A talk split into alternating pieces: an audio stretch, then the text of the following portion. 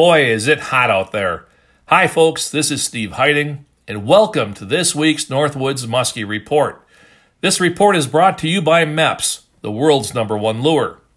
Water temperatures have shot up with the current warming trend. After temperatures were in the high 50s to low 60s on Memorial Day weekend, lakes are now in the mid to high 70s. Sunshine has caused the weeds to grow like, well, weeds. The result has been a spotty, musky bite. A rapid change in conditions as we've experienced is seldom good for fishing. However, muskies are still being caught. Their metabolisms are ramping up with the warmer water and they have to feed. The good news is fish can still be found in the weeds while the open water bite is on. Mayflies have been popping up in the evening on a number of lakes. When this happens, baitfish will move out to gorge themselves on mayflies and the muskies follow them. Therefore, the best muskie bite is typically off the break lines outside the weeds or structure or in open water while mayflies are hatching.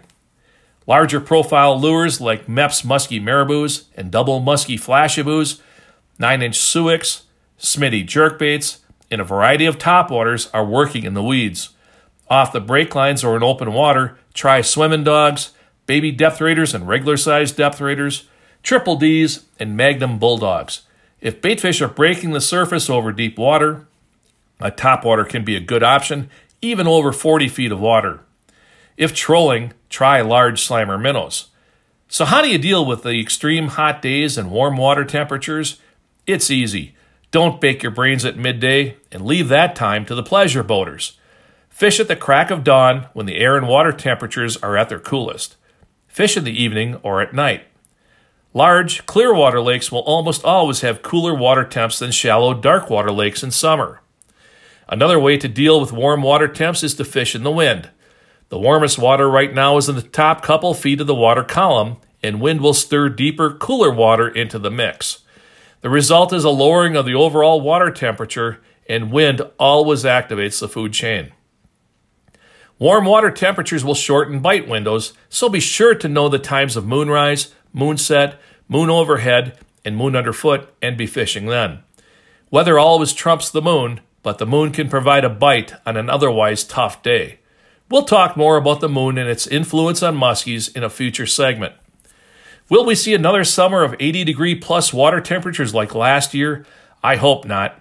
Anecdotal evidence suggests muskies can have a hard time being released at the 80 degree water temperature level and above Last summer, many of us stopped fishing for muskies for about three weeks until water temps came back down.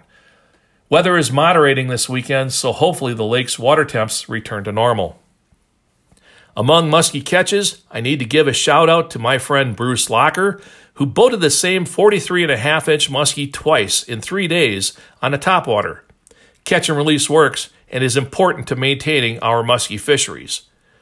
Next week, June 19th, I'll be in Park Falls at St. Croix Rod's Customer Appreciation Day. I'll be doing a seminar entitled Muskie Fishing in a Pandemic World. Other events and special pricing will be part of this day. Please stop by and say hi. For more info, visit stcroixrods.com or follow them on Facebook. I'm Steve Heiting, and my Northwoods Muskie Report is brought to you by Mepps. To see all of Mepps' fine products, visit Mepps.com. Good fishing and we'll talk again next week.